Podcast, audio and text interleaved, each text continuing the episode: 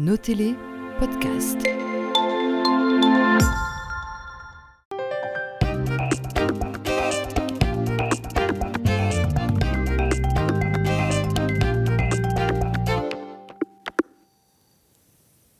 Bonsoir, bienvenue dans Zone Franche. Ce soir, nous avons le plaisir d'accueillir Christiane Vienne. Euh, vous avez une longue carrière politique, évidemment, c'est essentiellement pour ça qu'on vous connaît dans la région, mais vous avez eu tout un tas d'autres vies. Vous êtes aujourd'hui encore euh, grand maître de la loge. De la Grande Loge. De la Grande Loge, pardon. Mixte de France. Mixte de France. La Voilà. franc-maçonnerie, on en touchera un, un mot tout à l'heure. Vous avez eu plusieurs vies, hein, Oui. vous ne vous en cachez pas, et vous y puisez euh, des connaissances et puis de l'ouverture, un sens critique. On va essayer de démêler un petit peu le, le fil de, de votre vie et de votre longue carrière aujourd'hui. Merci d'être là. Avec plaisir. Vous êtes né à Moucron en 1951. Oui. Comment vous décririez euh, votre enfance à Moucron? Je dirais une enfance euh, heureuse, euh, dans une famille euh, de conditions modestes, euh, ouvrières, avec euh, ses, valeurs euh, liées surtout au travail, à une euh, vision de la vie qui était très... il faut ne pas trop se faire remarquer, être quelqu'un de bien, tenir, tenir un, genre de, de système en fait dans lequel on a une place que l'on ne va pas remettre en question surtout. Sauf sur un domaine, c'est euh, mon père disait toujours je ne veux pas que mes enfants aillent à l'usine. Donc il y avait quand même cette volonté de, de changement, on va dire. pour, pour le dire rapidement, votre papa était plutôt euh, socialiste, votre maman Oui. plutôt catholique. Euh, Est-ce que Oui. c'est déjà un début de, de dualité de, de, de- voilà, est-ce qu'il y a quelque, chose- Oui. quelque chose qui vous a suivi tout au long de votre vie? Tout au long de ma vie, alors il y, a- il y a le côté Moucron qui est vraiment une frontière euh, entre la Flandre, la France, la Wallonie, donc il y a l'espace. Il y a mes parents, chaque, chaque, chaque élection était euh, l'objet d'échanges euh, qui se terminaient par toujours par mon père qui disait on n'aurait jamais dû donner le droit de vote aux femmes, elles votent dans les jupes des curés. Euh, et donc euh, oui, oui, ça m'a certainement donné déjà en tout cas le, le terreau pour euh, oui, une certaine mixité de pensée, on va dire. Euh, Alors, assez tôt hein, dans votre vie, vous euh, quittez l'enseignement à 17 ans. Oui. C'est votre père de nouveau qui vous y pousse? Oh, il ne m'y pousse pas, il m'y oblige, euh, parce que. C'était vraiment une contrainte, euh, parce que dans son esprit, euh, voilà, j'étais l'aîné de la famille, je devais aider à apporter ma contribution financière, et d'autre part, il avait cette idée, tu es une fille, ta préoccupation, ça doit être de trouver un bon mari qui va subvenir à tes besoins. Et c'est pas que toi, tu fasses des études. Et je lui en ai beaucoup voulu. Et donc vous entrez dans le monde euh, ouvrier, un milieu euh, que, du coup vous avez aussi gardé en tête et dans- au cœur de vos préoccupations très longtemps euh, dans votre vie, même si ce n'était pas un endroit où vous aviez envie d'être. En fait, c'est tout ce qui touche. euh, maintenant, on parle beaucoup de transclasse, de gens qui viennent d'un milieu et qui vont vers un autre. Et euh, pour moi, j'ai toujours eu cette euh, sensation de vouloir garder euh, les, les valeurs de ce monde ouvrier, euh, d'y garder ma, tendresse euh, et, mon affection, et en même temps d'aller vers un autre monde, euh, celui de la culture, celui notamment des études, euh, euh, de et j'ai eu la chance de mener un parcours de vie euh, qui m'a fait voyager dans la société aussi. Votre parcours de vie, il est assez atypique. Il est euh, euh, souvent cité en exemple à votre corps défendant. Vous dites souvent que vous n'aimez pas être, euh, cité en exemple. Mais donc, pour rester un petit peu dans cette chronologie, vous avez tout d'abord consacré votre vie à votre famille. Oui, parce que j'avais cette espèce de rêve un, peu fou d'une grande famille. et donc, nous avons eu neuf enfants. Et les premières années, euh, je dirais pendant euh, une bonne quinzaine d'années, euh, je me suis consacrée à l'éducation des enfants, avec beaucoup de bonheur, avec beaucoup de plaisir et, et peut-être un peu la sensation de créer mon petit univers. déjà à ce moment-là. Oui. Euh, vous, vous n'aimiez pas être placé dans une case Vous, vous dites, euh, par rapport à, à l'obligation que votre père vous a, euh, comment dire, que le fait que votre père vous a obligé à arrêter les, les études, vous n'étiez pas d'accord. Est-ce que vous avez toujours eu ce- ce- cet esprit critique-là? Il, a toujours été présent? J'ai toujours euh, voulu, d'une certaine manière, euh, m'émanciper euh, et lutter contre l'assignation. Je trouve ça monstrueux que l'on soit assigné à... Je vais donner un exemple. Vous, êtes, euh, vous travaillez, vous avez un mandat politique, euh, euh, vous êtes socialiste, vous devez vous habiller au rang rouge. Il y a un prêt-à-penser du mandataire socialiste. Vous travaillez au MOC, il y a un prêt-à-penser du travailleur du MOC. Vous vous habillez en orange et en vert. J'ai jamais voulu accepter ça parce que, et même quand j'avais mes enfants, ma préoccupation majeure a toujours été de leur ouvrir l'univers et pas qu'ils se mettent très vite dans des petites cases euh, dont on ne peut pas sortir, et de garder cette euh, liberté de soi, de se dire, euh, voilà, il y a des choses très bien là, je m'en imprègne, je les prends, mais il y a des choses très bien à côté. Et j'ai aussi envie de m'en imprégner. Et, et toute ma vie, j'ai fait ça. Alors effectivement, votre case, vous en êtes sorti plusieurs fois. Euh, et euh, après cette, cette, euh, comment dire, cette tranche de vie consacrée à vos enfants, vous avez décidé d'en entamer une autre en, en- en reprenant vos études. Oui. Pour moi, ça avait été une frustration euh, euh, vraiment euh, assez, assez violente d'avoir dû euh, euh, quitter euh, le lycée, l'impression d'avoir... euh, on m'avait coupé les ailes. Et euh, j'avais toujours eu envie de reprendre des études, mais il faut qu'il y ait une opportunité, il faut que... Alors, à un moment donné, l'opportunité s'est présentée euh, d'entrer, de faire un graduat en sciences euh, sociales qui s'appelait à l'Institut supérieur de culture ouvrière, qui était organisé par le MOC. Et en passant les examens, euh, à l'époque, Michel Guérin, qui est un tournésien bien connu, euh, m'avait dit mais pourquoi est-ce que euh, euh, vous ne feriez pas plutôt la licence euh, à la faculté ouverte de politique et économique et sociale? Et c'était aussi une porte qui s'ouvrait, mais à laquelle je ne m'attendais pas parce que je ne m'étais pas préparée à ça. Euh, et puis, euh, comme la vie est une question d'opportunité, voilà, j'ai saisi l'opportunité et ça a été des années passionnantes. Et ça n'a pas toujours euh, été facile, si j'ai bien compris, non plus de, faire accepter ce choix, de, dire, ben voilà, j'ai envie de reprendre des études, j'ai envie d'entamer une nouvelle vie. En fait, c'était très mal perçu dans mon entourage euh, familial parce qu'on se disait mais qu'est-ce qui lui prend euh, et, les enfants, co- comme si le fait de faire des études ou pour les femmes parfois de travailler induit nécessairement que l'on va abandonner ses, ses enfants. Mais ça n'a pas été, euh, c'était pas perçu très positivement à l'exception de mes enfants, de mes filles euh, qui commençaient à arriver petit à petit en fin d'année euh, des études secondaires, qui allaient elles-mêmes euh, entamer des parcours d'études supérieures, qui étaient très fières et très heureuses d'avoir une mère qui était à l'université et qui, qui, étudiait. Alors après l'obtention de cette licence, vous commencez à travailler Oui. au Forum, puis rapidement euh, au sein du mouvement ouvrier chrétien, oui. où vous avez fait euh, quand même une partie de, de votre carrière. Vous avez été secrétaire fédéral. Oui, donc j'ai travaillé cinq années euh, au Forum et cinq années au mouvement ouvrier chrétien, où j'étais secrétaire fédérale de la fédération. C'était pas encore la Wallonie-Picarde, c'était le Hainaut occidental. Et c'est la rampe de lancement de votre carrière politique, Oui. euh, qui a Oui. été euh, longue et tout aussi euh, variée que, que vos vies d'avant. Expliquez-nous un petit peu comment, comment vous êtes tombé dans le bain de la politique. En fait, euh, c'est pas vraiment un bain dans lequel je suis tombée, c'est un bain dans lequel on est venu me chercher. Euh, J'étais secrétaire euh, fédérale du mouvement ouvrier chrétien dans la région. Et nous avons commencé à, travailler avec euh, les partis euh, politiques, euh, tous les partis politiques à l'exception de ceux dont on ne partageait pas la, vision politique, et notamment avec le Parti socialiste. C'est comme ça que j'ai rencontré Rudy Demotte, que j'ai rencontré Serge Eustache, puis Elio Di Rupo.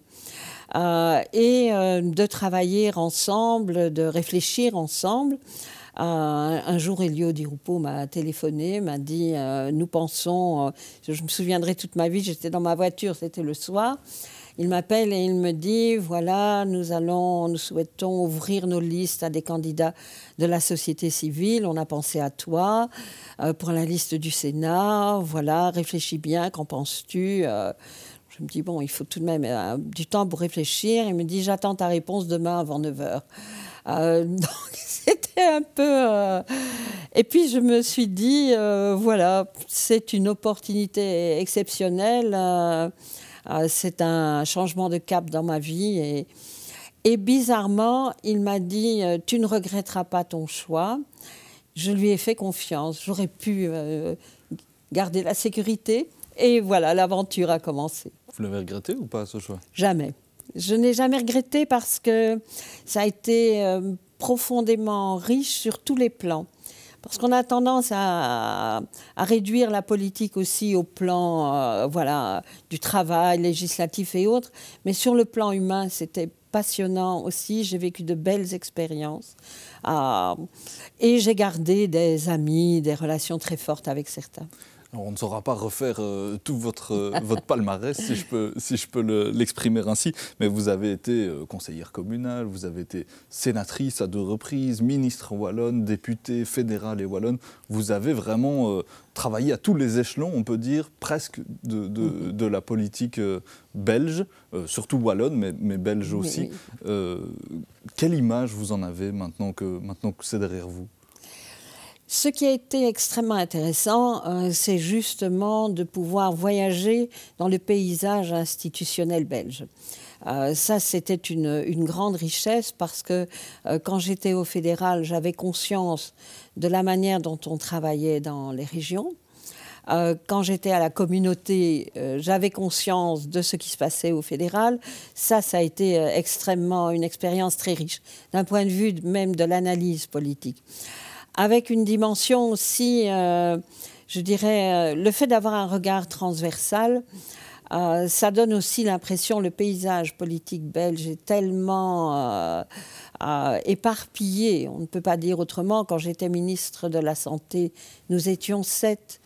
que cela rend, et parfois c'est frustrant quand on fait de la politique, chacun n'a qu'un petit bout des choses.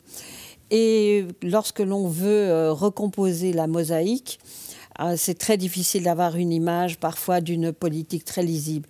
On l'a vu au moment du Covid, euh, c'est assez complexe.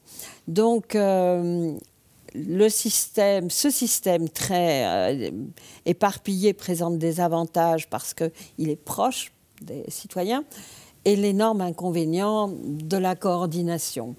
N'avez pas l'air entièrement convaincu par le, le fonctionnement euh, de la démocratie à la belge, en tout cas En fait, ce n'est pas, pas une question de conviction, c'est un modèle qui existe et qui, qui était très cohérent lorsqu'il y avait euh, des majorités qui étaient les mêmes aux différents niveaux de pouvoir.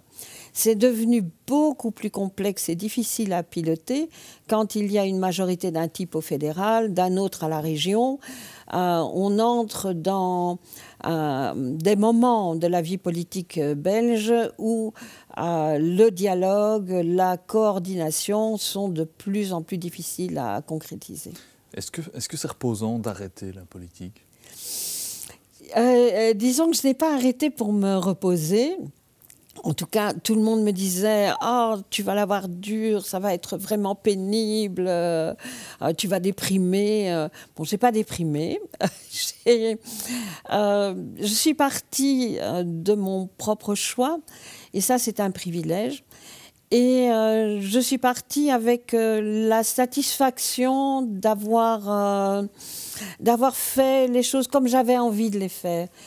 donc sans aucune amertume et, et avec vraiment le, bonheur de la carrière que m'a offert le Parti socialiste, euh, il faut le dire comme ça aussi. À propos de faire les choses comme vous avez envie de les faire, et avant d'évoquer euh, une dernière page encore de votre, de votre euh, vie aussi riche, je vous propose de regarder une petite archive qu'on a retrouvée dans nos tiroirs. Elle date de 2002, si je ne me trompe pas, et c'était ici, à nos télés, évidemment. Ah. Pour moi, ce qui est important, c'est pas tellement de réussir dans la vie, euh, parce que là, on a, qu'est-ce que c'est réussir dans la vie? Euh, Je suis pas PDG d'une multinationale. Peut-être que c'est ça réussir dans la vie. Euh, mais pour moi, ce qui est important, c'est de réussir sa vie c'est-à-dire de pouvoir à un moment donné se dire qu'est-ce que je veux, qu'est-ce que je suis vraiment, euh, qu'est-ce qui compte pour moi, qu'est-ce qui est important, et au bout du compte, qu'est-ce qui va faire que euh, si je meurs demain, ben, j'aurai pas trop de regrets. Quoi. Je me dirais euh, j'ai réussi ma vie. Il est trop tôt, évidemment, pour vous demander si vous avez réussi votre vie, mais 22 ans après, quand même, on peut, on peut refaire un bilan et voir si on est toujours en accord avec avec cette déclaration-là C'est drôle tout d'abord de se réentendre. Euh, je crois qu'aujourd'hui, je pourrais dire exactement la même chose et dans les mêmes termes. Euh, réussir sa vie, c'est quelque chose de bien plus euh, complexe que de réussir dans la vie. Et je suis satisfaite de ma vie. Je pourrais mourir demain, je n'aurais pas de regrets. parce que ça oui, j'ai eu ce privilège de pouvoir faire des choix, de pouvoir les assumer euh, et à un moment donné de décider euh, quand je voulais euh, bifurquer. Alors, il ne nous reste déjà plus que quelques minutes, mais je voudrais qu'on évoque la page dans laquelle vous êtes entré il y a quelques années, euh, et quand vous êtes devenu grand maître de la Grande Loge Mixte de France, cette fois-ci je ne me suis pas trompé. Parfait. euh, alors les francs-maçons, le monde des francs-maçons, c'est quand même quelque chose de, de, très curieux. Le public en tout cas est toujours très curieux pour ce, pour ce monde-là. Comment vous décririez cette, ce, ce travail que vous menez depuis quelques années? Oui. Je, dirais, si je, enfin, pour définir ça en termes euh, simples, c'est à la fois une société très traditionnelle, puisque la franc-maçonnerie euh, devient ce qu'elle est maintenant, fin XVIIe siècle, début XVIIIe siècle. Euh, c'est une société initiatique, c'est une société fraternelle. ça fait trois choses qui semblent un peu mystérieuses, mais il y a un, fil rouge, un lien fondamental qui est le fait que lorsque la franc-maçonnerie s'organise, se crée euh, sous l'impulsion de la Royal Society en Angleterre, à Londres, euh, c'est pour rassembler ce qui est épars. Euh, c'est-à-dire créer des espaces de dialogue où vont se retrouver protestants de différents genres avec des catholiques après les guerres de religion. C'est toujours ce que nous faisons maintenant. Euh, nous rassemblons des hommes, des femmes qui viennent de milieux différents. Euh, nous sommes une société philosophique. Nous cherchons à améliorer le monde, c'est très prétentieux, hein, et, euh, la société en, réfléchissant ensemble, en, posant un certain nombre de, de pas, notamment sur des enjeux auxquels nous sommes très sensibles. Euh, euh, je pense par exemple aux, droits des femmes, à la question de la fin de vie, euh, aux questions qui se posent maintenant par rapport à l'immigration. Il y a des positions qui sont prises par la franc-maçonnerie dans son ensemble. Donc si ce n'est euh, finalement ce rituel de l'initiation, il n'y a plus grand-chose de mystérieux dans la franc-maçonnerie. Vous, dites, vous m'avez dit tout à l'heure, Wikipédia a tué le secret des francs-maçons. J'allais dire, c'est fini le secret maçonnique. Euh, Wikipédia a tué le secret maçonnique. Euh, et nous n'en portons pas son deuil par ailleurs. Non. ce qui concerne nos cérémonies, nos rites, tout ça se, se retrouve sur Internet. Donc si l'on est un peu curieux, il n'y a pas de secret. Le secret, c'est celui du parcours de chaque franc-maçon, de chaque franc-maçonne, dans ce qu'il en retire et comme dans son évolution.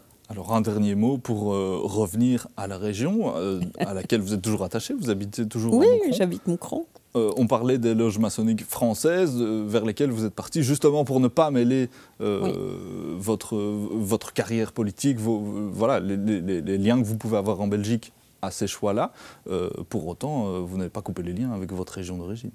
Absolument pas. J'ai gardé, je disais, cette maladie de, me, de lire la presse euh, tous les jours, de, de, voir quelles sont les évolutions politiques, de suivre l'actualité des parlements, parce que je pense que c'est là aussi, pas que là, mais c'est là aussi où se situe un peu le le cœur de notre euh, démocratie et je continue à m'y intéresser. Je le fais avec un regard peut-être plus euh, détendu qu'auparavant. et, mais je continue à me passionner pour la chose publique. Bien. Merci beaucoup, Christiane Avec, vraiment, avec plaisir notre invitation. On se recroisera très bientôt, sans doute dans les rues de Moucron. merci, Et avec merci à vous de nous avoir suivis. On se retrouve très bientôt sur nos télés pour un nouvel épisode de Zone Franche. Bonne soirée.